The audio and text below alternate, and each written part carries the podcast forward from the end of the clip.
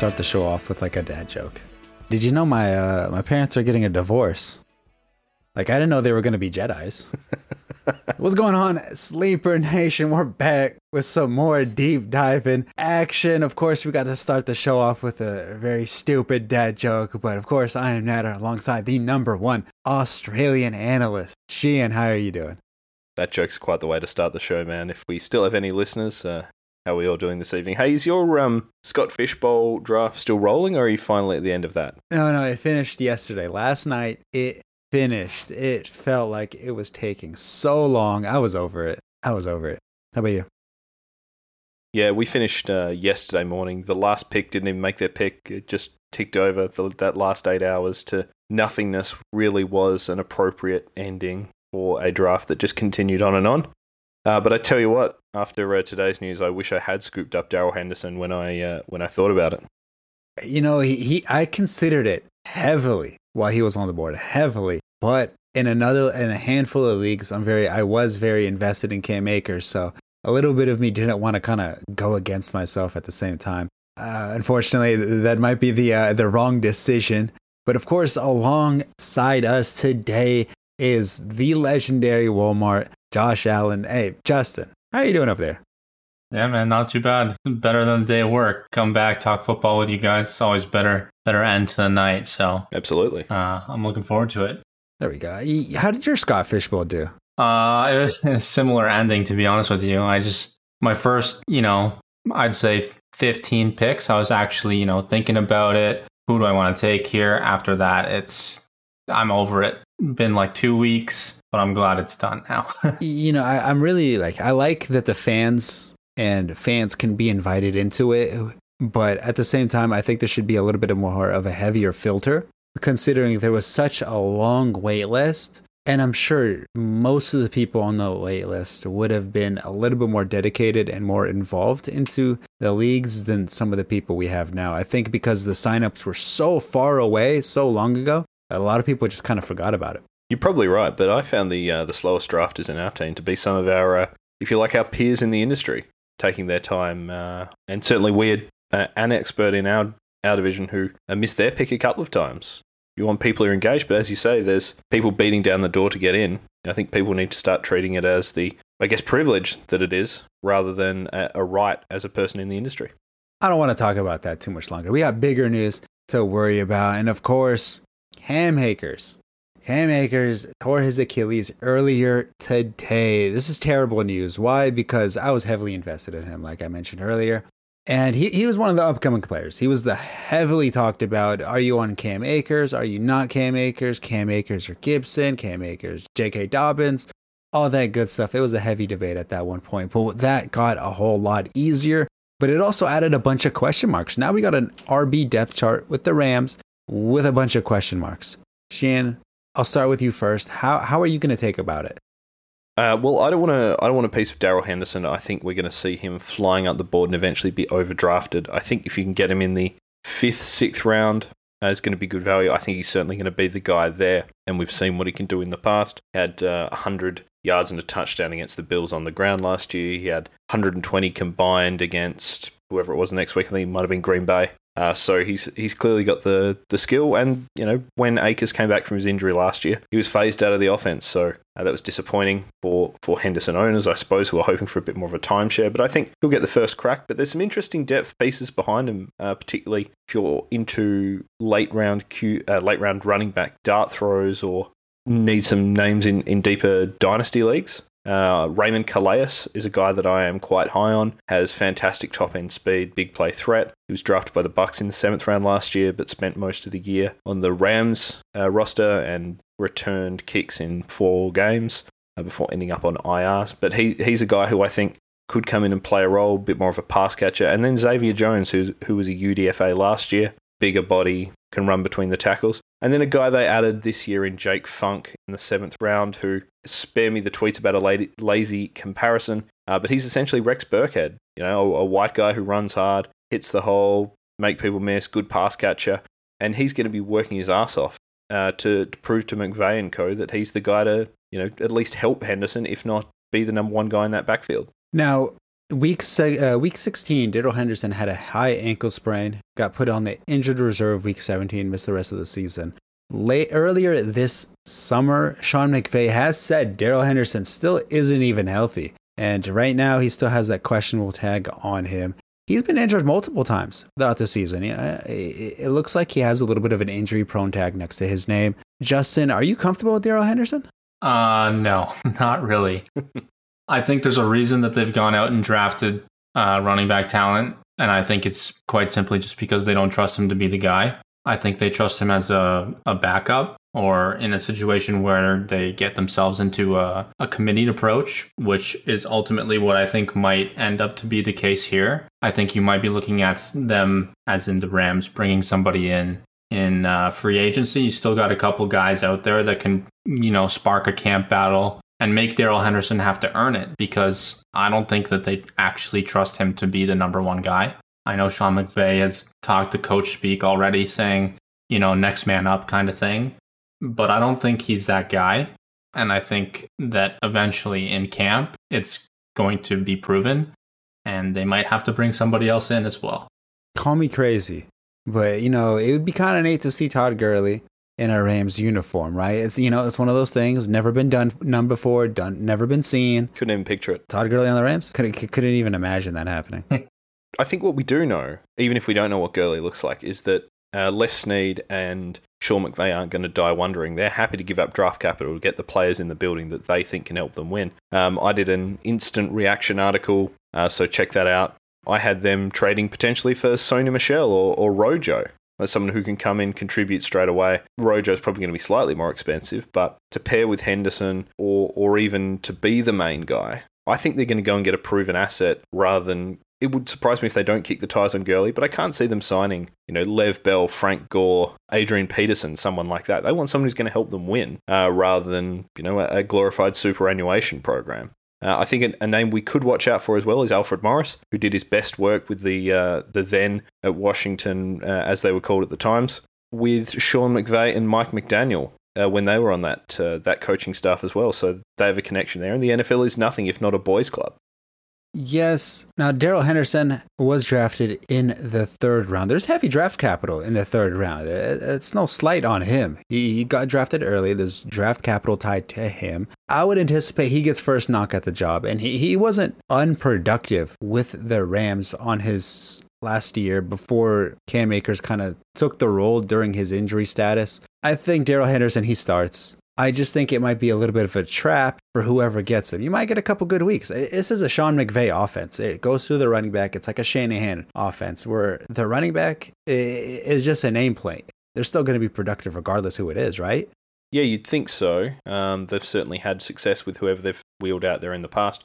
Obviously want to run the ball. Whoever it is, there is going to be work for. But as we've seen in, in other let's say, plus situations where a, a, main runner's gone down. Not all handcuffs or not all opportunities are equal. So there'll be guys that get a chance, and, and if they're plodding along for 3.3 a carry, they're going to be whisked out for someone else. Mm-hmm. Right now, second on the depth chart is Xavier Jones. In my personal opinion, I would let somebody else take Darrell Henderson because we saw what high ankle sprains do to it does to a person, let alone a running back. You're unable to cut, unable to move, unable to move freely. I will let somebody else take Darrell Henderson. I'll take Xavier Jones. And then I'll bet on that. I'll stash him, especially in a redraft league, and then hope what I got or hope that I'm going to be paid in dividends later on in that season. I liked Jones last year. Coming out of college in 2019, he averaged over 100 yards from scrimmage per game and two touchdowns per game. That's pretty good uh, playing for SMU. Uh, but he, he's a big between the tackles sort of guy. He doesn't have lateral speed, he doesn't have home run speed. But if you need to pick up, if you're going to run the ball four or five yards at a time, he's a guy that can do that. Mm-hmm. But he just doesn't have that blow the top off. That's where I think interesting. Calais, who is that guy, does struggle a bit in pass protection, but has track speed and get the ball in his hands. We know McVay's a creative guy, uh, and he is going to be a guy to keep opposing defensive coordinators on their toes. Mm-hmm. Now, Justin, are you are you even worried about anybody in this running back committee, or is this kind of like i will let somebody else make this mistake? For the time being, unless something comes up in camp in the next month, I'd probably be avoiding it just because of the uncertainty. And I think eventually, as you guys mentioned, Darrell Henderson's ADP is just going to skyrocket. So I think he's going to get to a point where you're drafting him at a ceiling, likely. Yeah. And that's just generally something you don't want to be doing. So I'd say the avoid tag is right for now. Yeah, I'm gonna have to agree there. I'm gonna wait to see. I want to see Darrell Henderson get labeled with a healthy status. Then you know, I, I don't want, I don't mind buying into the hype. It it is a Rams running back. You know, you're you're drafting a low end RB two for a high end RB one potential. I feel like that's a a safe window to assume he might be getting into. But of course, we have the rest of the NFC West to talk about. I wanted to do some this or that's, but it's kind of hard to do this or that's now for Darrell Henderson. All, all ADPs get kind of skewed at this point. It's just hypotheticals. I'm not putting Darrell Henderson in Cam Akers category, right? Is that fair? In my article, I pegged him as somewhere between uh, the running back 20 and the running back 25, uh, which puts him in a league with Chris Carson, Travis Etienne, James Robinson, Myles Gaskin. Uh, I think I think he fits nicely in that range. I think anything higher than that is probably an overpay. So what round was that? Fifth round, you said? I think I had it fifth, sixth round. Fifth, sixth round. I'll take that risk for the fifth, sixth round. I mean, upside, third, fourth, second, even production value from Darrell Henderson for a fifth round price. Yep, and I think there are actually I think there are some interesting either ors we can do. Okay, let's hear it. Given we're in the NFC West, would you rather Darrell Henderson or Raheem Mostert? Raheem Mostert is uh, a little bit more proven for me. I'll have to go him. How you, Justin? That's tough. That's a tough first one. I think I would as well go with Mostert. Yep. What about Henderson or either Conner or Chase Edmonds? Ooh. I think I might take Conner over Henderson, but I would take Henderson over Edmonds. Interesting. I have some thoughts about Conner and Edmonds we'll get into later. What about you, Justin? I think in, in PPR, I would take Edmonds over Henderson and Conner. Yep. Anything else, I would take Conner over maybe even both of them, to be honest. Henderson and it would be tough between Conner and Henderson, to be honest. Yep. Yeah, I think that's uh, I think that's reasonable. And um, Chris Carson or Darrell Henderson. I'm taking Carson all day. Carson, yeah. Yeah, me too. So he, he's just so consistent. Yeah, so Carson's the RB twenty, if memory serves most it's the 29 uh, the RB29 at the moment. So he's he's in that range with guys like Melvin Gordon, Leonard Fournette, James Robinson as we talked about, ETN, Javonte Williams. I, I probably would like Henderson slightly more than either or than probably Gordon or Fournette, just given they're more definitively in timeshares at this point. By and large, I'm just staying away from him. I'd have to agree. I like Darrell Henderson over all the other RBs you just mentioned but it, I'm not worried about his talent or his potential. I'm worried about his health. I think that's kind of just what's keeping me right now. I mean, you saw McCaffrey. He he got let's see, it was on his high ankle sprain. I think it was seven weeks. He came back and then injured his back. I think it was so seven weeks, and then we're gonna have to find out if it's still healthy enough for him to move on a football field. That's gonna be my determining factor. Yeah, and high ankle or, or syndesmosis can linger as well. And as you say, they it affects your explosiveness, it affects your lateral movement, two things that are really important for running back. As we talked about, like, you know, McVay's going to want to run the ball. And if Henderson's not doing the job, I don't think he's going to be afraid to uh, to chuck it around. No, Uh, I'm going to have to completely agree with you there. Let's get into some words of wisdom. Well, now it's time for everyone's favorite segment Nada's Wise Words of Wisdom. So a baby was born inside of a Chick-fil-A and he got free Chick-fil-A for life. Well, I'm telling everybody to have a baby in a bank. Cuz I mean, who doesn't want money for life, right? That's that's good advice. There you go. I mean, he, it's not really free Chick-fil-A for life. It's it's free Chick-fil-A for 6 sevenths of your life. I don't get it. Six seven. Do they not open on Sundays? Is that? Oh, that's true. That's true. Is that not their deal? Yeah, that's right. Yeah, they they're closed on Sundays. That is true. Yeah, we don't have Chick Fil A here, but I know they're a bit of a you know? controversial establishment, like Banks, really. It might be controversial, but man, is their food good? Give me some spicy chicken. Give me their waffle fries. Hey, call it a good night. Of course, I got Shein on the promo. You two are both involved in this one, by the way. Oh God.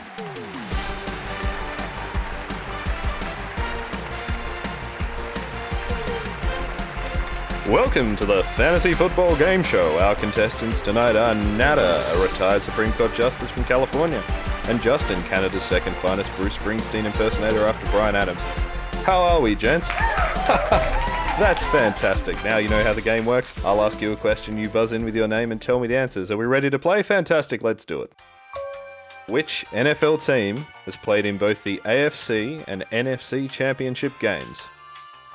The Rams? Houston? No. The Raiders? uh, the Browns? Justin, do you want to have a go at the question? While Nada just names every NFL team. I'll go with uh, Cleveland. Incorrect. The answer, of course, was Seattle. Second question, so. Which NFL quarterback's first name is Rain? It's Dak Prescott. Correct. Tell him what he's won, Don Pardo. You've won a trip to Draft Night Out in Canton, Ohio. On one glorious evening, August 14th, 2021, you can enjoy a live fantasy football draft with our great members of the fantasy football community, an exclusive souvenir t shirt, and chances to win awesome signed NFL memorabilia. This fabulous prize is valued at over 700,000 Vietnamese dong and is brought to you by Sleepawire, Eat Sleep Fantasy, Draft Powder USA, and Prestige Sports Memorabilia. But you don't have to be a contestant on the Fantasy Football Game Show to go to Draft Night Out. You can go to draftnightout.com and get your ticket for just $30. So what are you waiting for? Join us in Canton, Ohio on August 14th. Thought I did pretty well. Yeah, I mean, well, I, you got one question wrong six times. That's pretty good, huh? Hey, you miss 100% of the shots you don't take, you know what I'm saying? Draft Night Out. Join us in Canton, Ohio on August 14. Can't go below zero on your completion percentage. That's true. I think there was one of those weird one of those weird stats for a while, like how, you know, the Colts had won the AFC East more recently than the Bills or something like that. Uh, with Seattle, in that uh, I think they'd won whatever division they used to be in more recently than the Lions, and they hadn't played in it for 20 years. I would have to look that up. That, that that's that's not part of the quiz. I didn't bother to research that. Nah, nah, I, I would have never gotten that. Would- That's before my time. See, before the Rams became the LA Rams. and I was still an infant baby. What the first time or second time? The both. yeah, there we go. All right. The San Francisco 49ers, 6 and 10 record, 21st in points, 15th in yards, 12th in passing yards, 15th in rushing. Jeff Wilson Jr. led the team with 600 yards and 7 touchdowns. Yes, that is an underwhelming number for the amount of running backs they had on that roster. Brandon Aiyuk 60 catches, 748 yards, 5 touchdowns. Nick Mullens led with 2,400 yards, 12 touchdowns, and a legendary 12 interceptions. Fun fact I believe right now Jimmy Garoppolo currently has a 1.15 kill death ratio in Call of Duty. So, in case you wanted to know, now you know. Yeah, good for him. There's there's a, he's got a lot going for him. That wouldn't be top of my list, but um, I don't know, that's pretty good. you know the looks. He was dating that porn star for a while. You know, good for him. The guy the guy's got a lot going for him. the, the the Call of Duty one's definitely on the top of my list, in my opinion. Sometimes just war Warzone's just a little bit more important. Sometimes I'm gonna definitely gonna have to put that on that list. Now, of course, Jeff Wilson led the team in rushing. He is currently injured right now. We don't. I'm not quite sure how long he's gonna be out for. That leaves Raheem Mostert on the top of my list of running backs for this roster. Now, of course, he holds, I believe it is three of the top five fastest runs in the NFL last year. But they did take a couple running backs, whether that was Trey Sermon, Elijah Sheehan. I'll start off with you. What is your thought process going on for this right now? I'll wind it back slightly and say, as we've been doing, we're coming to the end of this deep dive series, and I like finding connections between the teams in divisions or, or men out. So when you're talking about AFC West, the Broncos are the only team not to have relocated, and you go, oh, that's quite interesting. I think there is potential for these three minds, offensive minds in Sean McVay, Kyle Shanahan, and Cliff Kingsbury, to not be all that they're cracked up to be. I, I would say that we talk about running backs being plug and play, or, you know, I think we can talk about the 49ers maybe having more injury issues last year than you know, guys not making it. there's definitely a name brand attached to the Shanahan offense. I don't think last year is what we've seen in the past from them, uh, and they have done some work to rectify that by adding Alex Mack, by adding Wayne Gallman and adding Trey Lance to really try and get that offense rolling. And you know, I think it's exciting, but also they finished six and six and ten. They might have had Nick Mullens under center, but it's a fairly underwhelming roster. They got to the Super Bowl with a fairly underwhelming roster. It was definitely a phenomenal defense that got them to the Super Bowl and a phenomenal running game that got them into the Super Bowl. But uh, they have a running back by committee, but they have a very productive running back by committee. And that is, it's an unfortunate thing for fantasy standards because, you know, we like our RB1s, we like our workhorses. But this team doesn't necessarily have a workhorse. Raheem Mostert's going to get his. Jeff Wilson Jr., he usually just poaches it in the goal line. Now we got Trey Sermon. We're not really sure what his job is going to be wide receivers, question marks all around the board. Jalen Hurd, they drafted him about three years ago, and he's still not played an NFL down due to his repeated injury issues he's had. He also always had high hopes for that team. Right now, Mohamed Sanu is on that roster. That's how uh, that, that's how that wide receiving core right looks right now. Not just Mohamed Sanu, man. Kevin White, Travis Benjamin. Like there are there are some graveyard names in here. I I still hold hold out hope for Jalen Hurd. I think he's an interesting prospect Am I right in thinking he's a converted quarterback to wide receiver, or, or hasn't played wide receiver a lot, something like that? He he went from tight end to running back to wide receiver. He he he's been everywhere all around. No, fair enough. Could be thinking of someone else then. I liked Hurd. I th- I think there's potential there, but you're right. It's a it's a fairly underwhelming group. You've got Brandon Aiyuk and Deebo Samuel, who are pretty much two halves of the same walnut. George Kittle, who's another YAC guy as well. Richie James, who's a downfield threat who might get more work on a, a team that plays a bit more vertically, and maybe with Trey Lance he will. Uh, he certainly showed in that one game last year. What do you have like 200 yards or something, and then barely saw a catch for the rest of the season? Yeah, that was against the the Green Bay Packers when half of that roster went on the COVID list, and then they refused to postpone the game. And then I think it was the next week a team got COVID, and they postponed the game. Yeah, I remember that.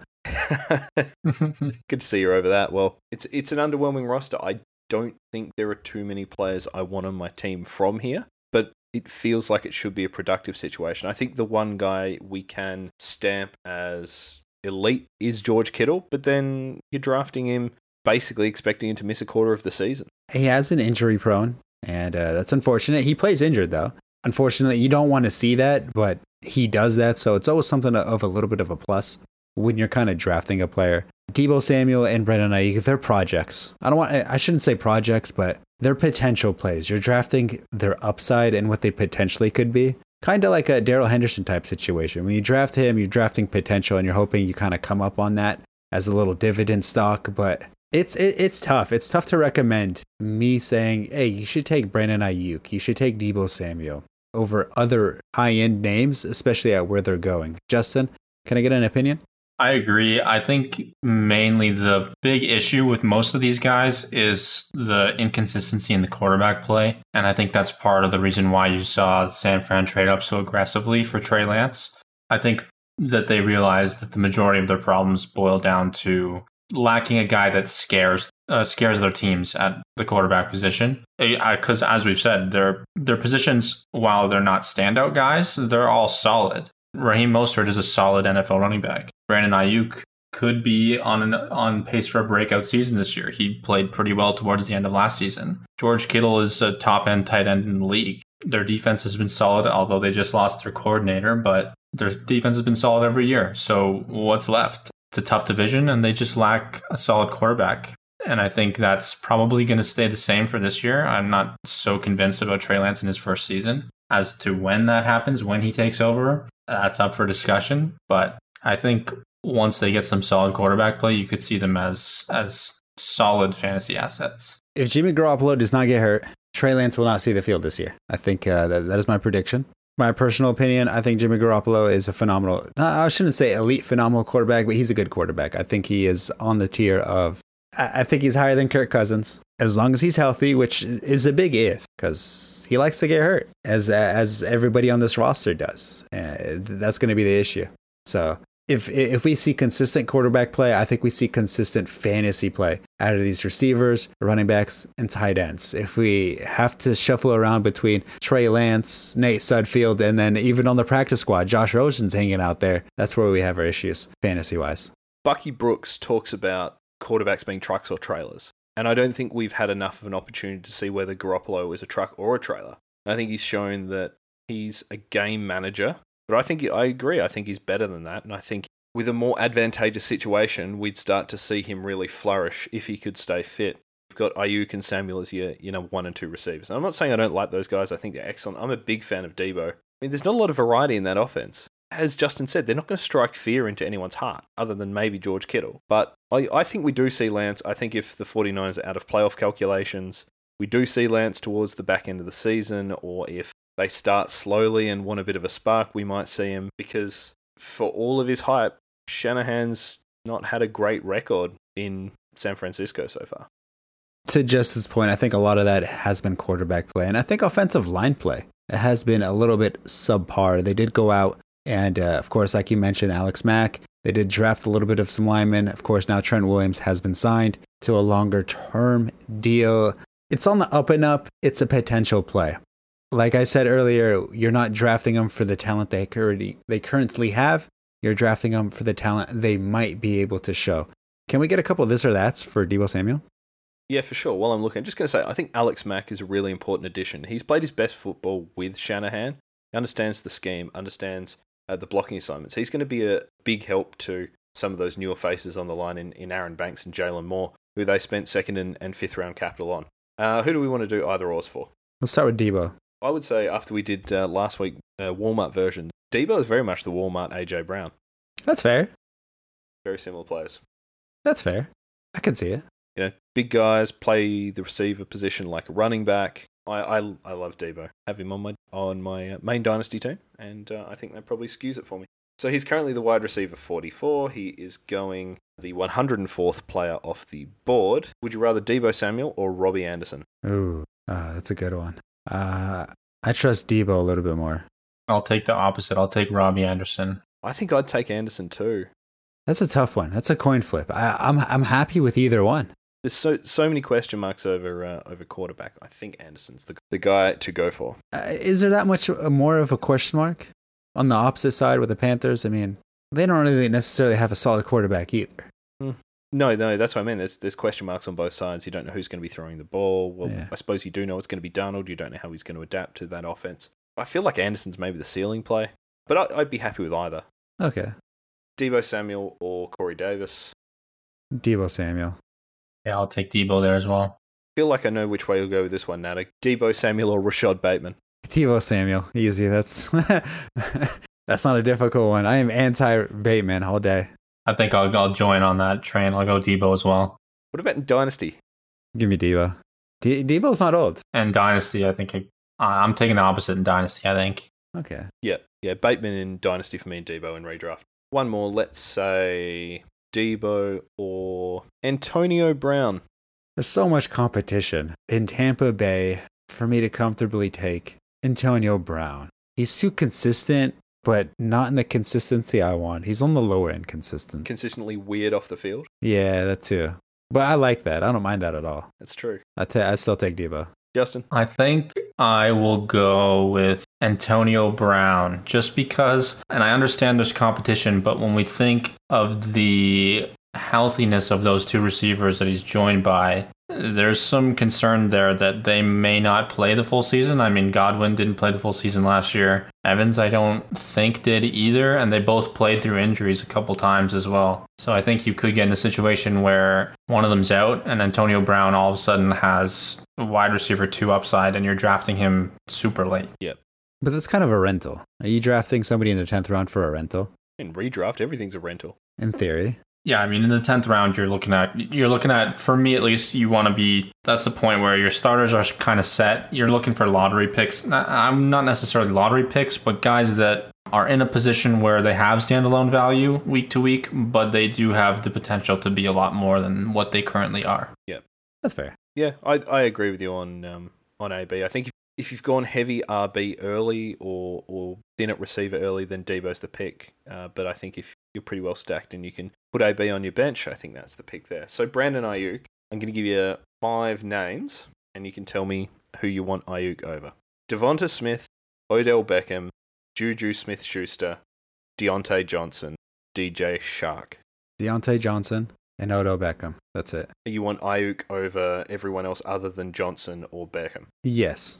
Yes. Justin, I think I'm in the same boat. I think I'd just rather have I'd rather have Odell over Aiyuk, and I'd rather have Diontae Johnson for sure. And then yeah, definitely not Juju. So yeah, I think I'll be in the same boat. I'm uh, I'm very high on Juju this year. So I would say I'd rather Beckham for ceiling, Juju for ceiling, and Diontae Johnson. But um, give me Aiyuk over Smith and Chark. Now, what's uh, Aiyuk's ADP real fast? He's the wide receiver 27. His ADP is 64 and a half. Ooh, so right now Deebo has a lower draft status than Aiyuk. Yeah, by some distance, by 40 picks. Yeah, which is which is very confusing considering Deebo Samuel has been a very productive receiver, of course, while healthy. Brandon Aiyuk is kind of riding a high of having a quarterback that was consistently throwing it to him. And also they were down a lot. Yeah. Making it they kind of had to throw the ball a lot. That might be a little skewed for me. The, the, there was a significant downtrend in that offense when Deebo Samuel was not on that field. Of course, eh, the lack of offensive firepower definitely hurts, but he's part of the firepower. So when he's there, there's definitely an uptrend on that offense. Uh, I'm de- uh, this is kind of like when you have equal receivers, always go for the cheapest option. I'm gonna take Deebo Samuel over Brandon Aiyuk. Yep. While we're talking cheaper options, what are you doing with Trey Lance in Superflex redraft this year? He's going in the mid to late eighth. Jimmy Garoppolo is going in the early 14th. If you get one, do you have to get the other? I don't like that idea, but you might have to. It's kind of like taking Dalvin Cook. If you take Dalvin Cook, you better have the backup running back. It's hard wasting two roster spots for basically one position, but yeah, you might have to. In redraft specifically, I like Garoppolo's value more than Lance just because I think there's only one situation where we see Trey Lance, and that's if they're so their first five games they're at the Lions, at the Eagles, at home versus the Packers, at home versus the Seahawks, and on the road at the Cardinals until their bye week. Realistically, they can beat the Lions and the Eagles. I think they lose to the Packers, Seahawks, and Cardinals. However, Jimmy Garoppolo doesn't lose to the Packers. True, and that's obviously highly dependent on whether or not Rodgers is there. But let's say that they start that five game stretch one and four. Let's say they drop it to the Eagles and lose the following three. Whew. So they lose four games in a row, which I think is entirely possible that they lose on the road to the Eagles. Uh, let's say they start one and four in that bye week. Does Trey Lance come in the next week after their bye uh, when they're sitting at one and four? I think it's a possibility. I think anything besides that, you're looking at Jimmy Garoppolo barring an injury. If you're getting the quarterback in the 14th round in a super flex, I mean, that's pretty good value to me. Did they give up their first this year to move up for Lance? They swapped picks. Yeah, they swapped. Do they still have their 2022 first rounder? Is really my question. Oh, uh, I think that was traded, wasn't it? Yeah, that was traded. Because I was going to say, if they do, then you know, I think at one and four, you probably stick with Jimmy G and let Lance learn until later in the season. Right. Uh, but if they don't have the pick, you might as well try go out and try and win games. So whoever's going to give them the best opportunity to do that. I could easily see them being one and four. I could see them being two and three. I could even see them being four and one. Um, I think they could get over the Cardinals, but I, I don't think they get past the Packers. Oof. But Fighting words. there's a range of outcomes here. Natty, you're a you're a 49ers fan. What are you what are you looking at and seeing this season? They're, they're at playoff aspiration. There's no reason why they shouldn't be in the playoffs, but if you look at the division, there's no reason why any one of these four teams should not be in the playoffs. I would not be surprised if three out of the four were in the playoffs. Actually, all four of them could be in there. Technically, yeah. Yeah. Technically, all four of the teams could be. You know, one of these teams probably is going to get left hanging, but they're probably going to be better than the other team that is in the wild card.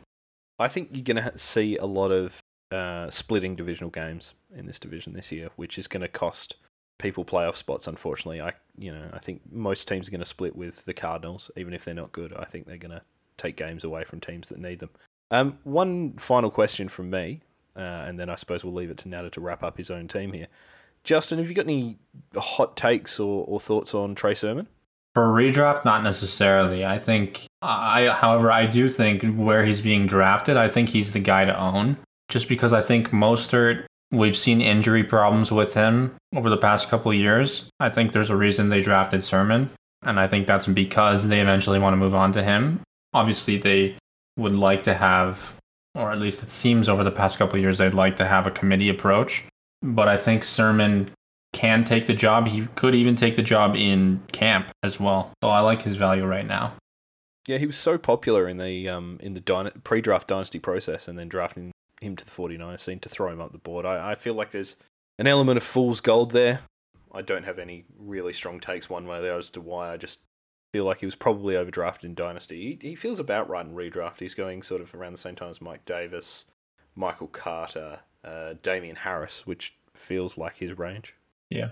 Now, uh, in Dynasty, if what you say ends up happening and the Niners move on from Raheem Mostert, then he's the RB one in a Shanahan offense, and that's that's it's phenomenal for him. So, in Dynasty, I'd, I I would highly reach for him. I don't, I wouldn't mind it at all, and I recommend taking him over a, uh plethora of the other players that we see. Like I I'd take him over Bateman if that's a, a hot take or not. Uh, but to, to wrap up the 49ers, I don't necessarily recommend taking too many players from this team. It's it's a potential pick. You go for the high potential plays such as Deebo Samuel. I wouldn't mind you going for Trey Sermon. I'd dabble into Raheem Mostert. I don't want to take George Kittle. Not because of him or his talent. It's just too expensive for a tight end, in my opinion. Their defense is phenomenal. I mean, he they put up points. They get sacks. Joey Bosa, he's going to get those strip sack fumbles. D- defense, you take their defense. I'd reach for their defense. I wouldn't mind that at all, regardless of the division they play in. Let's hop on to the Arizona Cardinals. I know there's going to be a lot of discussion here. 8 and 8 for that squad, 13th in points scored, 8th in yards gained, 17th in passing yards, 7th in rushing yards. Kenyan Drake had 1,092 yards from scrimmage. Not bad, not bad at all. 10 touchdowns. Kyler Murray ran for 800 yards himself with 11 touchdowns. DeAndre Hopkins, 1,400 yards, 6 touchdowns. Christian Kirk, out of all people, little Captain Kirk, 6 touchdowns himself. Kyler Murray threw for almost 4,000 yards, 26 touchdowns, and 12 interception. Now, this is for, for me, this is make or break in Cliff Kingsbury's offense. This is his third season, three relatively disappointing seasons for the potential and the hype this team had. There's question marks on this offense also, right? Right now, there's there's uh, DeAndre Hopkins, and then what? I feel like that's kind of my opinion on this team. Sheehan, I'll let you start it off. Yeah, well, I'll start with Kingsbury. I think this is an Emperor's New Clothes situation. I think that he came in with all this hype that he was going to change the league, that he was air raid, it was all this, that, and the other. He got his guy at the top of the draft, and he's not really done anything with it. They are now built to be a playoff team. They have Hopkins, they've added JJ Watt. They have Chandler Jones for now. They have all the pieces in place. Murray is an excellent quarterback. You might like another weapon or two, but they went out and they got him Rondale Moore. They have Christian Kirk, who I think is highly underrated. Not to, to deviate too much straight away, but he's currently going the 15th round. Gimme, gimme, gimme all day. I think he is going to be, as you would say, Nada, phenomenal value. Oh, But I, I think Kingsbury's a big fraud. oh, hey, tell me how you really feel. You know, if he does get fired at the end of this season, I'm going to miss you stumbling over his name whenever he comes up. This is a team built to win. This is a team built in his image, and they can't do what they should be doing. I mean, they beat the Bills on a last ditch attempt throw. They didn't win too many games after. Actually, no, sorry, they won two games after that against the Giants and the Eagles. But, I mean, they lost to all their divisional rivals, including 49ers, who we just talked about, and, and they weren't much chop either. I just don't think this is a good team. I think there's good players, but it's not a good team. So, what about like for a fantasy perspective? Oh, fantasy wise, Kyler Murray, potentially the QB1. I think he's the QB3 at the moment. In Dynasty behind Mahomes and, and Josh Allen, he was the QB1 in a startup that I took, or my QB1 in a startup that I, I did with all our, our sleeper wire team. For fantasy, he is an excellent asset to have. You get the passing game, you know it's going to be vertical, you know he's got DeAndre Hopkins, so you can lock him in for 10 plus touchdowns, 1500 yards. And he's going to give you first downs, he's going to give you rushing yards, and he's going to give you touchdowns. Like, what more do you want? Sure, he's about four foot nothing, but eh. Justin, what do you think? Part of their issue as far as their real NFL production has gone is just the strength of the division as well. I think if you put them in the NFC East, all of a sudden they're a 12 and 4 team. I just think the competition's been pretty strong there. And as far as their fantasy outlook goes, they, I mean, uh, Hopkins has been a locked and loaded wide receiver one for God knows how many years in a row, and debatably the best wide receiver in the NFL as far as talent goes. Kyler Murray, I mean, Shan hit the nail on the head. It's, I mean, barring injury, you're getting an elite and pretty consistent quarterback given his rushing abilities and his, his usage in the run game with extreme upside to be the best quarterback as far as fantasy production goes in the NFL. 819 yards and 11 touchdowns on the ground. And that's basically a solid running back too mixed into your your quarterback. Who doesn't want that? Kyler Murray's biggest issue is his passing ability inside the pocket as a very small guy, as Sheehan has said. And uh, the wise words, I believe it was Mean Joe Greene said, uh, you know, it doesn't matter how fast you are. Once I finally get a hold of you, it's going to hurt. And uh, it did. He got hit, I think, some of the most in the NFL as a quarterback. And he, he ended up being very injured, uh, very hurt. I believe on his, even though it was on his non throwing arm, he saw a little bit of a decline in his play, tailing off the end of the year. Now, while, while, while I say he struggles as a passer, it's fantasy football. It doesn't matter. His rushing ability is going to make him fantasy relevant. The the passing is just kind of icing on the cake. Just happens to be there. You know, if you want the rushing yards, the rushing touchdowns, if you get passing yards, that's cool. I'll take it. You know, that's kind of how I feel about with Kyler Murray. Yeah, I, I agree. I think he's in six point passing touchdown leagues. He's more valuable than Lamar Jackson who is essentially that same sort of running back who throws it a bit in the same mold as Murray. There is something that I think will help them this year, and that's adding Rodney Hudson to that offensive line. Hudson is not the, the massive force that he was, but putting him in there, Kenyan Drake was the least efficient runner in the red zone last year. He had more opportunities than anyone. I think he went weeks without punching one in. James Conner, who's a bigger back, he's built to run between the tackles. He's built to punch it in. Going to have Rodney Hudson up front blocking for them. I think that's going to help move this offense down the field. I think it's going to help keep Murray upright. I think that's an excellent addition for him, and it's good news if you have held Conner in dynasty leagues or if you're looking for a, mid to late round running back. Let's do a couple this or that's with James Conner. I'm I'm very interested in him. I know we kind of touched about him a little bit earlier, but let's kind of hit it a little bit harder. Yeah, let's let's go with the first basic one: James Conner or Chase Edmonds. You know, uh, I like touchdown upside, and James Conner is going to have to get that for me. For me, it's pretty straightforward. I, I'll take Edmonds in PPR, and anything else, I'll take Conner. I think Nat is right about the touchdown upside being on Conner's side. The only concern I have is the same issue that Kenyan Drake had last year. I mean, Conner wasn't that proficient with the Steelers, so I think there's a possibility that he's he faces similar issues in Arizona. I understand they upgraded their line, but I think as well you're also going to get Kyler Murray vulturing a lot of the the rushing touchdowns as well. Like we 11 touchdowns last year. So, but I'm still willing to take him. I think he does take at least slightly the majority of the carries. So in half PPR, I think he gets the slight nudge. Mm-hmm. Yep. Now let's see. You said Chase, or sorry, Kenyan Drake had the most red zone opportunities. Missed a handful of them. Went weeks without scoring a touchdown, and still ended up with ten touchdowns. There, so that that tells me that offense is going to get in the red zone, and that offense is going to put James Conner in a position to succeed. I imagine he's going to be able to succeed. Yeah, he was he was just so inefficient. Yes, I imagine James Conner could just be a slight nudge better to the point where maybe he gets 12 touchdowns, 13 touchdowns, and I think that drastically changes his fantasy outlook. Definitely. So we'll, let, us do some either ors. And for the sake of the argument, Chase Edmonds is the RB30 at the moment, going uh, 76.2 is his ADP. James Conner, RB32, and he's 83.3. So, for the sake of the exercise, we'll just talk about both of them at once. So, Conner slash Edmonds or Raheem Mostert. We talked about him a little bit earlier. Raheem Mostert for me. I think it depends on scoring format, but I think there's more upside with the Conner and Edmonds side, especially if one of them ends up hurt. What about uh, a former Cardinal here in Kenyan Drake? Conner. Yeah, I'll, I'll as well be on the, the Cardinals backfield side there. Yep. Yeah, me too. Rojo. I'm actually really interested to see who comes out there. I, I know a lot of people are thinking Leonard Fournette's the guy. I'm really interested to see what happens out of camp there. That's really tough. I think you'd have to take Arizona guys there. Because of the division uh, the Cardinals are in, I'll go Rojo. I, I value them equally. I think they're both in very similar situations as backs. I, I usually look at division afterwards. I'll go Rojo. Yeah, I'll I'll take Rojo there as well. And you sort of alluded to it, Justin, in that might shake out that he's the one. And last one, another former Cardinal, uh, David Johnson. You know, uh, I'd rather lose my league knowing David Johnson's going to be the RB one than taking David Johnson. it's that's just so gross in Houston. I mean, there's got to be like no upside, right? To taking a guy like that, you're looking uh, like, does he even get many touchdowns? I don't know. I think you're taking the Arizona guys there as well. Yeah, I agree. Hey, let me ask you guys what you think about uh, Christian Kirk. Larry Fitz, we're not sure if he's going to be back this year. I really like him. He had the six touchdowns last year in line with Hopkins, 79, targets, 48 receptions for 600 yards. No Larry Fitz. I think he's their main slot guy and their number two receiver. I think he's an excellent value who's going right at the back end of your drafts, and, and I'd rather him than Rondale Moore.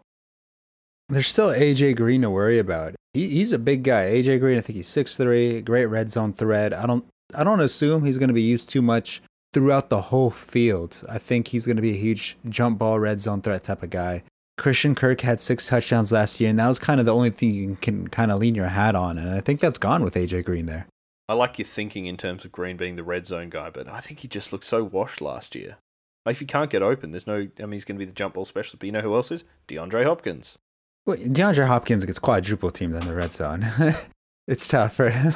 True, and maybe that's why they've brought in Green to just avert the eye. And maybe that's good news for Kirk because he's going to see single coverage. Maybe it's good news for Chase Edmonds because he's going to see favorable one-on-one matchups. You know, it's. I, think Kyler's still going to throw to, to Hopkins. Green will have games where he's relevant, but he's not going to be off the team by the end of the year, but like this feels like Reggie Wayne or Ocho Cinco in New England, or these guys on the like the last last stop before retirement tours. I'm gonna have to agree, but he's gonna poach from everybody. He might poach, you know, a little touchdown here from you, to touchdown here from you, touchdown here from there, and then all of a sudden he has a little bit of a respectable stat line to the point where you're not probably starting him on your fantasy roster, but you're thinking about rostering him. I think that's kind of where AJ Green is at at this point. I think there's more touchdowns to be had from Kyler Murray, passing touchdowns. He threw 26 last year, and sure, they punched in 22 on the ground. But I think he's a, a 35 touchdown guy, especially in this longer season. Longer season, but he, he's in such a strong division. You're going against Jalen Ramsey twice. The Saints, not the Saints, the Seahawks, they, they find a way to make plays, especially on the defensive side. Niners got a good defense. Though the Niners are not good against a mobile quarterback, it's tough it's tough to sit there and assume he's going to score 35 touchdowns in a, such a strong defense. Uh, when I take Kyler Murray, I'm leading on the rushing yards. Fair. Justin, you got a thought process? I see you're thinking very hard right now. It's funny because I think I tend to agree with both of you just in parts. I think I think Kirk's a good value at the end of the draft. My only issue is that I don't see the upside necessarily, and I don't know that you'll ever feel confident starting him in any given week, unless, of course, there's an injury. And then I also agree that I think AJ Green's going to vulture from a few guys. I don't think it's going to be vulturing from DeAndre Hopkins, but I think he's going to take away a couple touchdowns here and there and a couple yards to the point where I only really feel comfortable with Hopkins. Fair. That's completely fair. Now, is there anybody else on this roster that uh, we should be mentioning?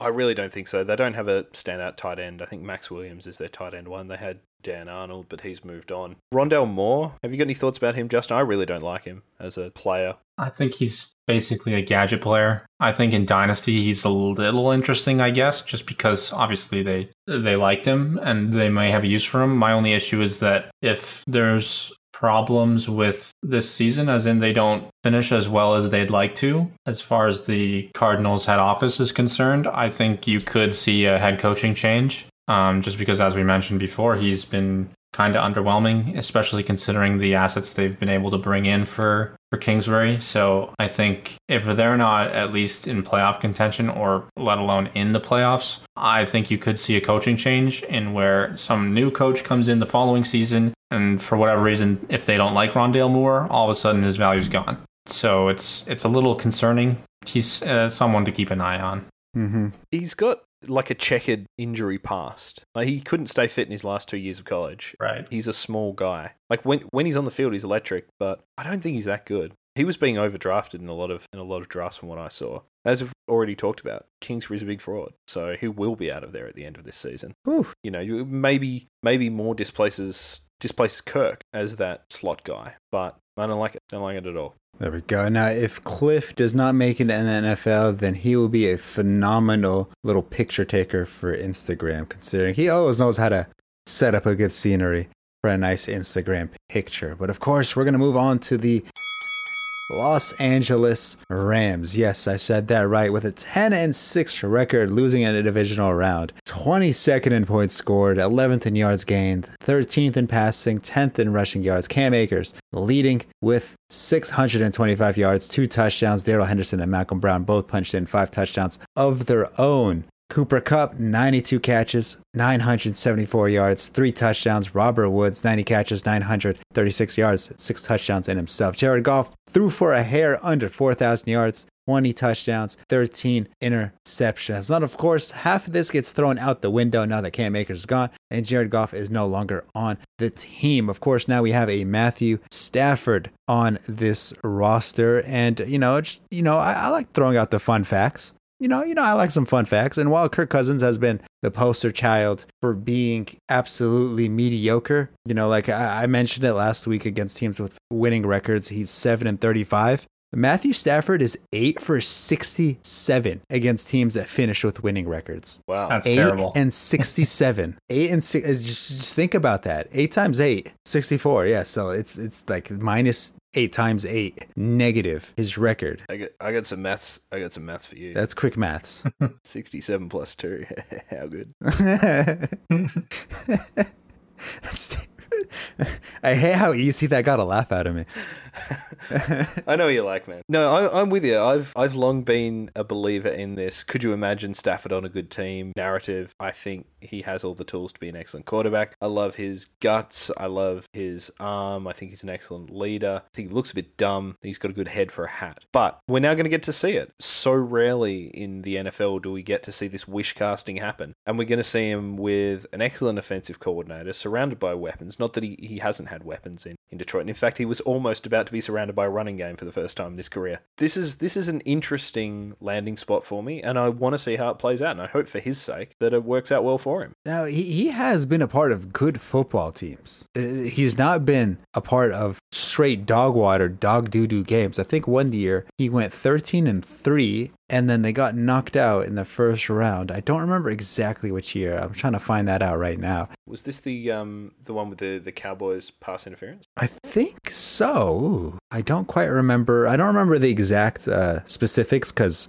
uh, I hated their head coach at the time, so I wanted them to lose. Um, he, ha- you know, he, I think he's a defensive coordinator for the Eagles, and he, I don't know why, but the front of his hair is like dyed, and like half of it's white, half of it's black. People that know know, and it looks so stupid, and I, you know, because of that, I just want him to lose every single time he's out there. Jim Caldwell. Yeah, I think that's his name. Yeah, 2014 they were 11 and five. There we go, Jim Caldwell, and then they had they had somebody else before that or afterwards. Jim Schwartz. Jim Schwartz, look up his name real fast while we're doing it. Yep, yeah, see Jim Schwartz. You see, if you look at his head, he's got like different patches of hair. I think he dyed that on purpose, and it always pissed me off. Let me have a look. Yeah, see, just take a quick peek. It's very shiny at the front, isn't it? Yeah, see, it has to be dyed right there. Like it's there, and then like right to the left of it on his head, it's black. You know, uh, I hated it. I hated that hairstyle. Might just be a trick of the light, but he also looks a little bit like a character out of I Think You Should Leave. There's a bit of Tim Robinson to him. I don't, I don't know that show, unfortunately. Check it out. That's a tip for all of you listeners. Go and watch I Think You Should Leave. Anyway, speaking of I Think You Should Leave, that's what they said to Jared Goff. that is 100% true. And of course, now he's on the Lions due to the trade. So I, just want to get this out of the way. Cooper Kupp, Robert Woods, they're wide receiver ones. You can't convince me otherwise. They're wide receiver ones. You take them when you can. They're both phenomenal values. I have no issue taking them in whatever round, whichever pick they're available. I'll go out and grab them.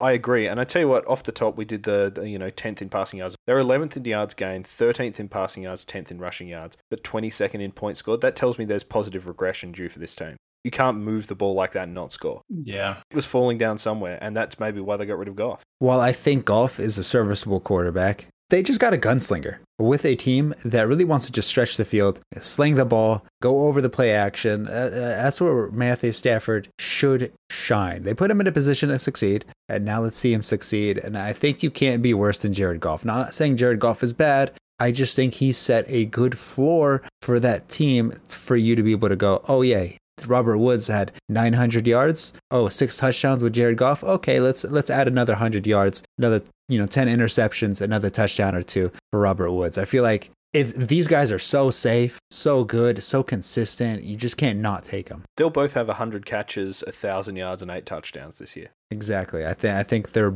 absolutely bust proof when it comes to receivers. I think you want consistency, you go for these guys. Justin, you look you look like you really want to say something. No, man, I agree. It just it bugs me how every single year these guys are always slept on and they're always an extreme value just because people doubt it every single year. I think Woods has overproduced his, his ADP in like four consecutive years, basically since he came from Buffalo. So, Cooper Kupp, same thing, besides an injury one season. And I think they just got an upgrade at wide receiver, and all of a sudden, Woods were looking at wide receiver 19. Like, he should be closer to, you know, upper teens, like in the range of 12 to 15 range, not towards the end of a wide receiver two. I'm gonna. If only there was some format in the show where we could discuss would you rather the wide receiver 19 or, or a player going above him? If only. If only. If only.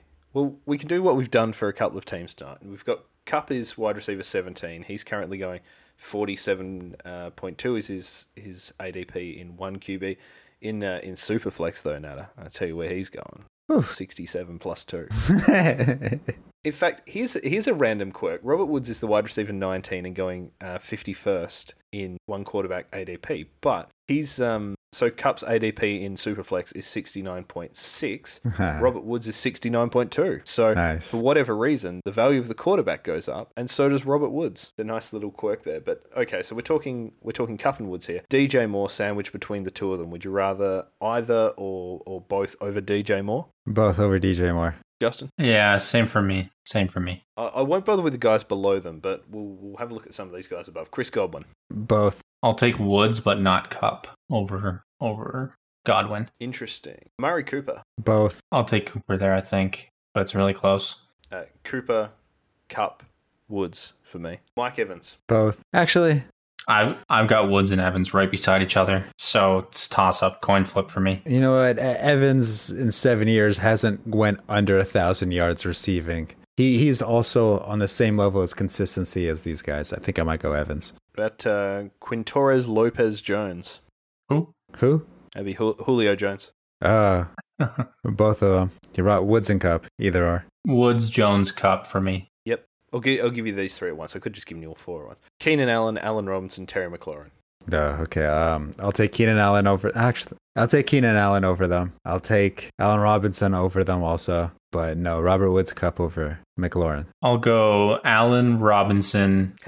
That's funny, right? Um, and then I would squeak Woods in between McLaurin there, and then take Kupp afterwards. Would would I be right in saying that your rankings out of if we were to combine them from all of these would be Allen Robinson Cooper Kupp for those four in a row? Unfortunately, you'd have to squeak Woods before there, That's a shame. but yeah, something like that. So you're the you're the stats man, the rankings man, all of that. Why have you got uh, why you got Woods over Kupp? I just think there's more touchdown upside with with Woods. In PPR, it gets a lot closer, and I think that's why you see the majority of their ADPs are right beside each other because I think Kupp can close the gap. Um, the only problem is obviously we've got a new quarterback as well, so I think Kupp was Jared Goff's safety blanket. Uh, I think he went to him a lot when he's feeling the heat. I think he was open a lot on those shorter routes. But I think I think Woods is is ultimately the guy that they're looking for in the red zone. It's a bigger guy well, bigger than Kupp. There's just more chance of touchdowns with him, and I think it's just a slight nudge.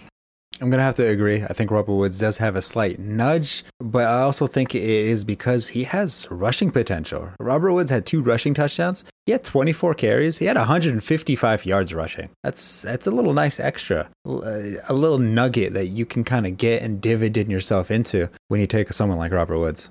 Yeah, he's good on those end arounds, isn't he? I, it's Kupp for me. I, I love Robert Woods, but I have Kupp just slightly higher. I think he's a, a better all around player. I like his big playability. I just think he's going to be the, the guy. Uh, he only scored three touchdowns last year. I think, as we said, we can pencil them both in for eight, but I think Kupp just has him covered.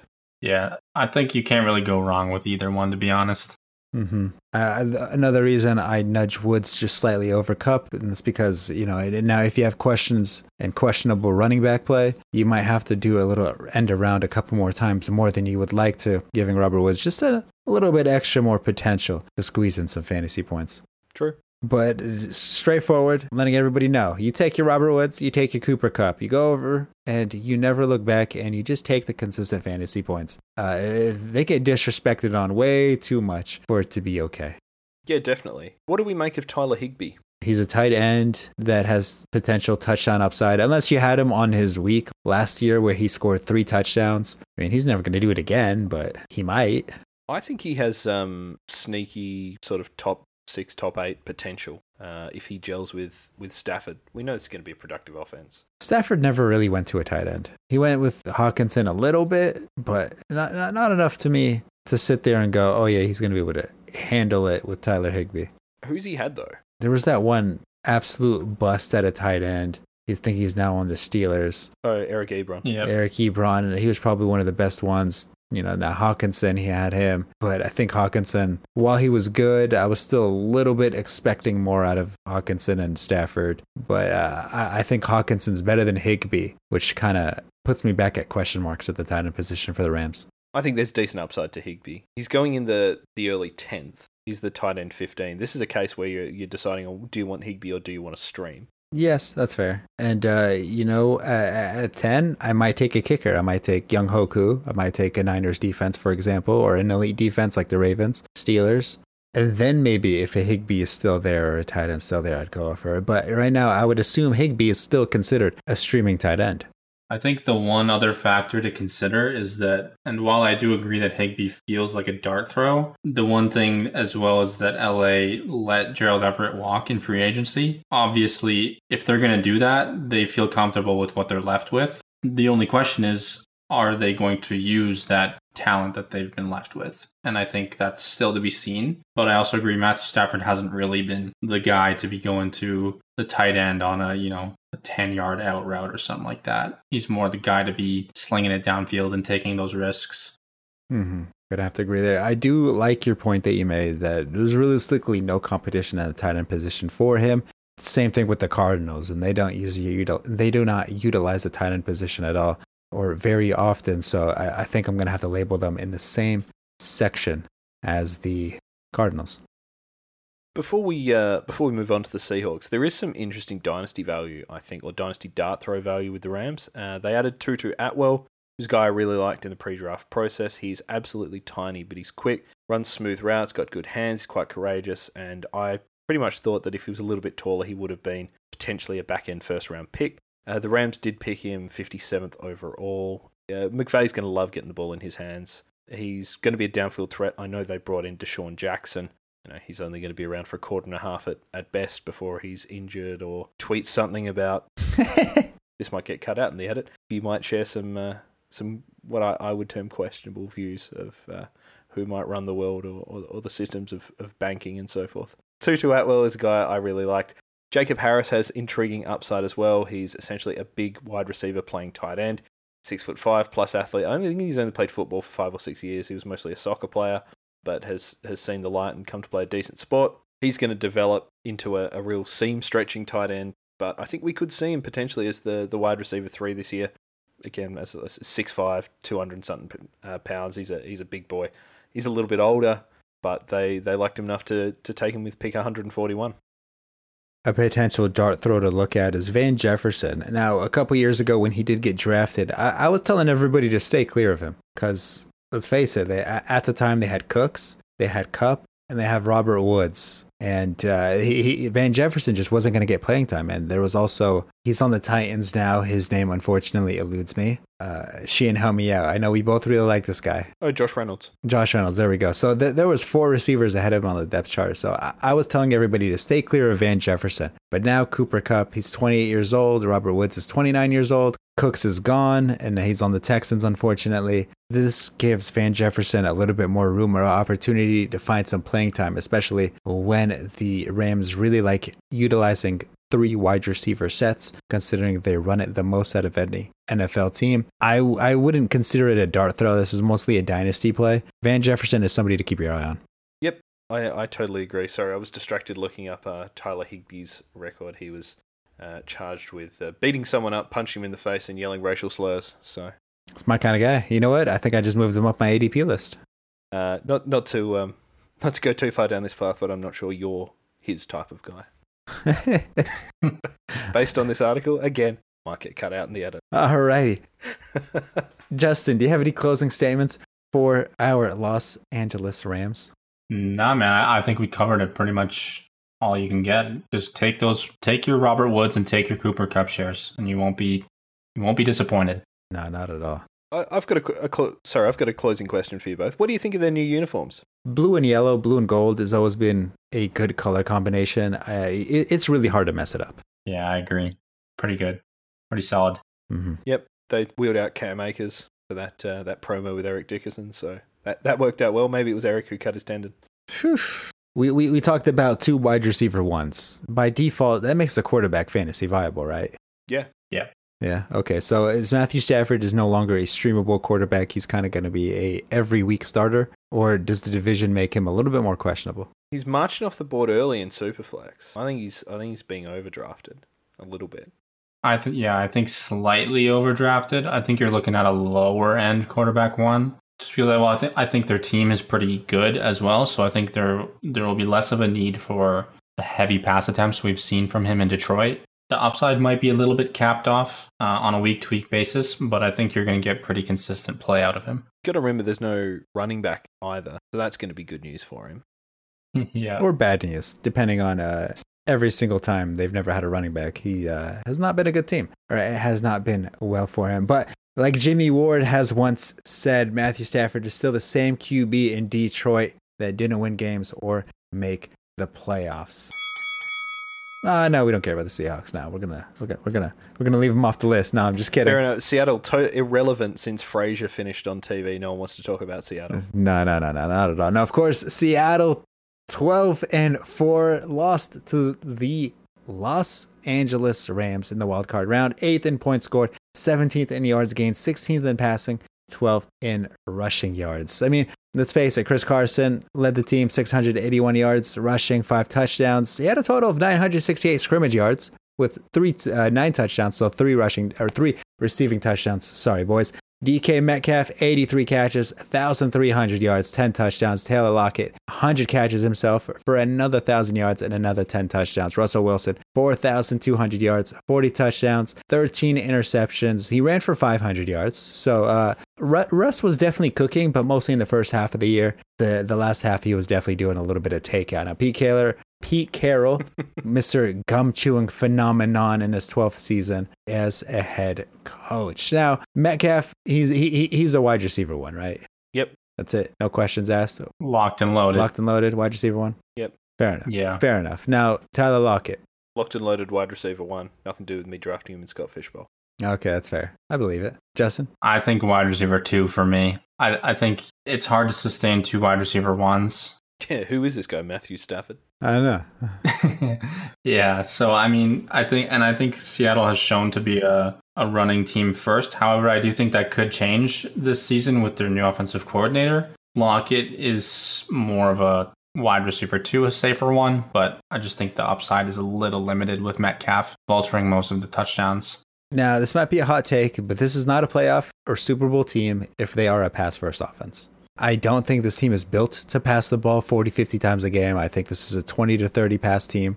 I think that's where Russell Wilson is at, at his best. I think when Chris Carson's taken 20 plus touches, and then people like Travis Homer, DeeJay Dallas, and then Rashaad Penny on the sidelines watching kind of take the reins. And then, of course, DK Metcalf, let him eat Tyler Lockett. Unfortunately, he, he, he's just boomer bust, and that's what he was last year. I don't feel comfortable with Tyler Lockett. I want somebody else to make that mistake, and if he happens to go off, congratulations to him. But I, I kind of just don't want to touch that. Yeah, I think that's I think that's a reasonable approach to take. He has scored 10, 8, and 10 touchdowns the last three years. You know, he finds the end zone. I think he's still Russ's preferred target. Uh, he got slightly more targets than Metcalf, but he got 17 more catches as well, which to me shows that he's the Metcalf is the efficient big play player. Obviously, everyone's seen him do that. But when Russ needs someone, it's Lockett that he looks for. They're missing a wide receiver three. They had a pretty solid wide receiver squad going into last year. They're now down a piece, and now it's just DK Metcalf and Tyler Lockett. Are we seeing an emergence from somebody else, or are both of them going to take a little bit extra wor- burden on their shoulders? I think, and this is maybe sparking another conversation as well, but I think it could be Gerald Everett. They were looking for someone to add an, an, extra little bit of attention from their offense so that there wasn't so much drawn from DK Metcalf and Tyler Lockett. And I think that guy might be Gerald Everett. They went out and signed him in free agency. Obviously, they weren't necessarily totally convinced of Will Dissly. And obviously, he's had some injury problems, but I don't think he was ever meant to be the number one guy there. And I think Gerald Everett is an insane value right now. You're basically drafting him for nothing. I think we're around tight end 20 to 21 range. There's a solid chance that he ends up close to 10 touchdowns. He could have around eight touchdowns, you know, five, six hundred yards, maybe. And if you get that, that's a solid tight end one. Now, if Jimmy Graham couldn't be productive as a tight end, do we really expect somebody like Gerald Everett to be a productive tight end? I agree. I think with David Moore out of the picture, I think Gerald Everett is their, their wide receiver three. They went out and paid him. Someone's got to catch the balls, and you know Moore scored six times last year. He had 35 receptions. I mean, it's the offense runs through the two big names, but I think you know, like Justin said, there's enough to go around for Everett. There might not necessarily be a wide receiver three.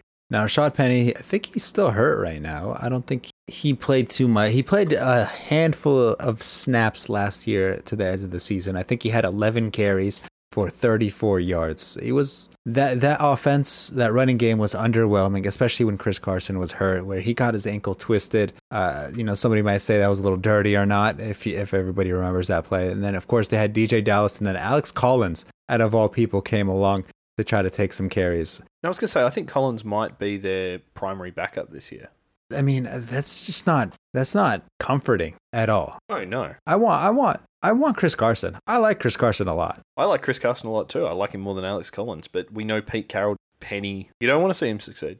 I don't. Nah, nah. I don't like him. I don't like him at all. As much as I would like to see Penny succeed, uh, I think we could potentially see Alex Collins getting more work than he deserves. We saw it with Carlos Hyde last year when he could have given Homer or, or DeeJay Dallas the ball. But there is an intriguing UDFA in Josh Johnson, uh, who is a decent running back. He's certainly as good as, as Dallas or, or Homer. And I think he's, you know, we've seen what Carroll's done with Chris Carson in the past. That if Johnson can prove himself at training camp, then he's a chance to take touches and, and get work if Carson was to go down. Now, Chris Carson, while healthy and playing, there were multiple games where he had over 30 touches, which is a lot for a running back. Stuff I like to see. Those are numbers I like to see is when you're given the workhorse ability and he has shown he can handle it for the most part. I know I know he has this little injury prone problem where he has not played a full season yet in his career, but when he's playing, he's productive and very productive, might I add. I like Chris Carson a lot. Can I get a couple of this or that's for him? I know he's very high up there. Chris Carson, here we are. Uh, Chris Carson or David Montgomery? Carson, actually. Yeah. That's really that's a coin flip for me. Yeah. I think I'll go Carson though. Mm-hmm. I think he has more PPR potential. Better offense, I think. I'll take Montgomery. Uh, I like his durability slightly more, but I do think Carson has the ceiling. Carson or Miles Sanders? Mm. Carson, without a doubt, for me. Yeah, Carson also. Not a good, a quick little thought for the Montgomery. Something for Montgomery. He's playing in a much weaker division, especially against the run. I think that might give him a little nod. Yep. Yeah, I agree. I went for him. Okay, nice job. Thank you for for explaining my reasoning to the people. I was I was not going to back it up. Carson or Travis Etienne? Carson. That's easy. Yeah, Carson, without a doubt. One quarterback league. Carson or Lamar Jackson? Lamar Jackson. Depends how the early draft went for that one. Yeah. If if I draft two two running backs, I'll give me Cars. Uh, give me a Lamar Jackson. I think generally I like to wait on on quarterback, but I think if you're comparing them um, straight up, it's tempting to go Lamar Jackson there. Because Lamar Jackson's basically going to put up Chris Carson numbers in a different position, so you can kind of double dip. Say you took two running backs, and then you took Lamar Jackson. You basically just took three running backs with two running back slots taken. Right. Uh, there's no real other interesting either ors here. We've kind of covered them all tonight. These guys are all around the same mark: Carson, Henderson, Conner, Edmonds. Can we go to Tyler Lockett also? Can we do a couple there? Considering I know he, DK Metcalf is drafted much before him. DK is the wide receiver three at the moment. Oof. Tyler Lockett, the wide receiver 24. So Tyler Lockett or Kenny Golladay? Lockett. take Lockett. Yeah, me too. Uh, in fact, I did take Lockett. Nice job. CD's nuts. Take nuts, man. uh, as as much as I like nuts, I'll go. I'll go Lockett. Adam Thielen. Thielen. Justin Herbert. No, no. I'll have to go Lockett over that one. I think I'll go Lockett as well. Odell. Lockett.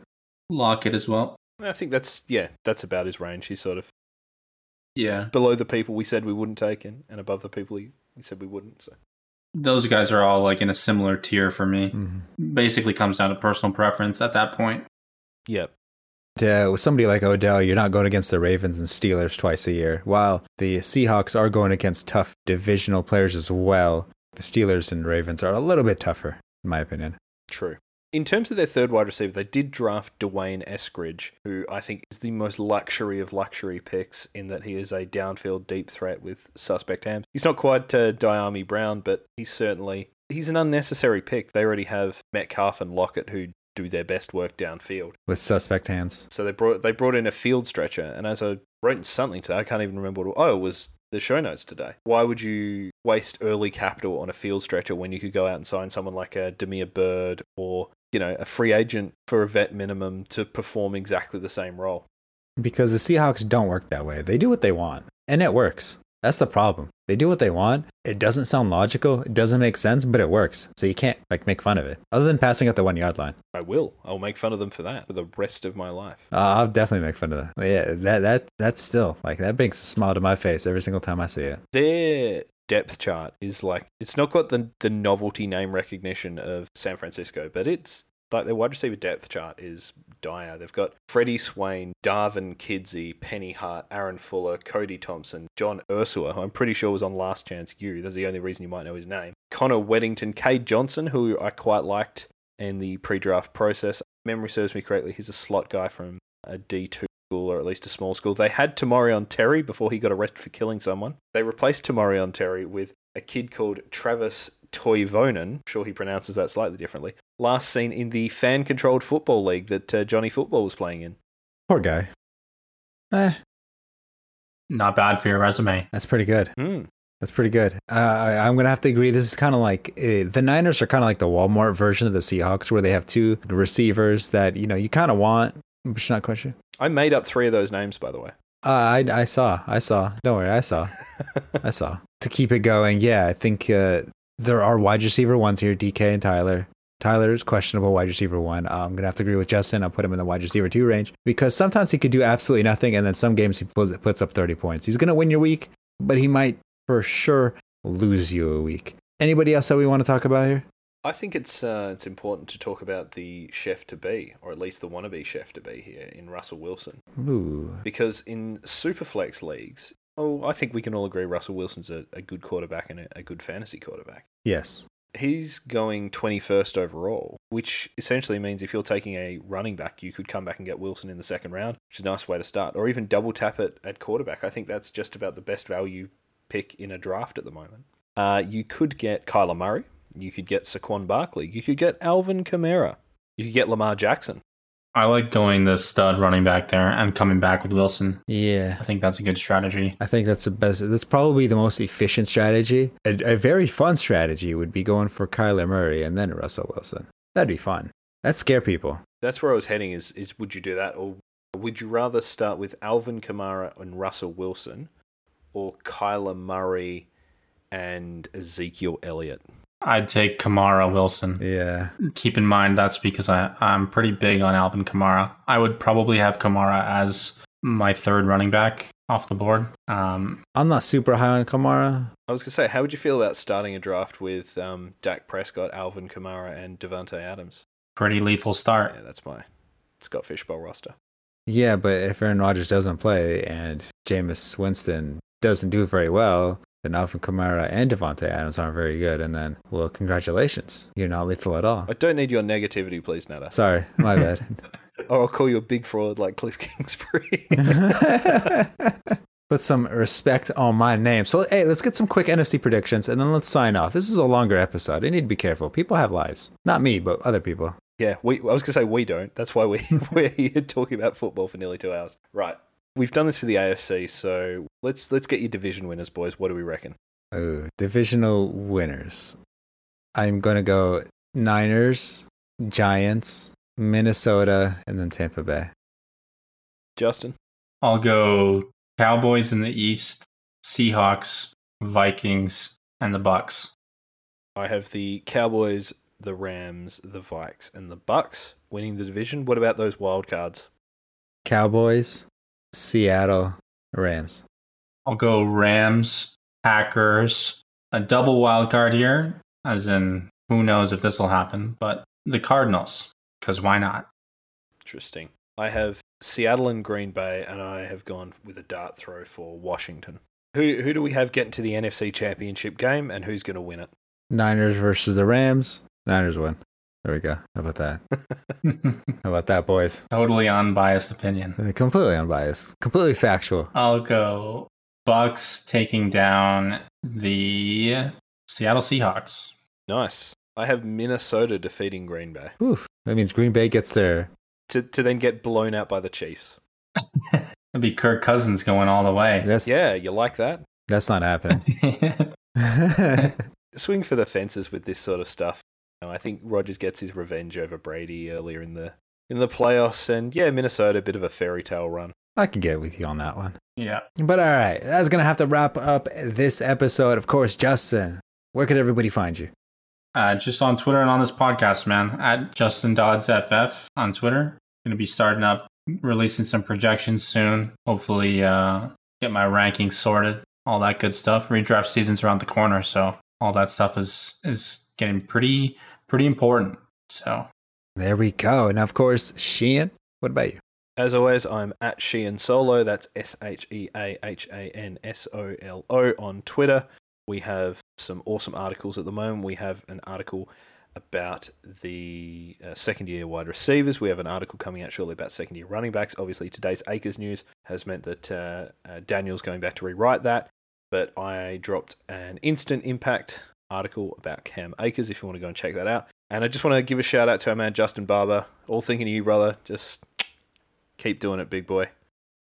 And of course, you can find me at top tier tactics underscore on Twitter. And of course, you should follow this show at Sleeper Wire Show Twitter. Check everybody out. Check the Patreons. Check the team of writers. And of course, check Draft Night out. Other than that, good luck, everybody.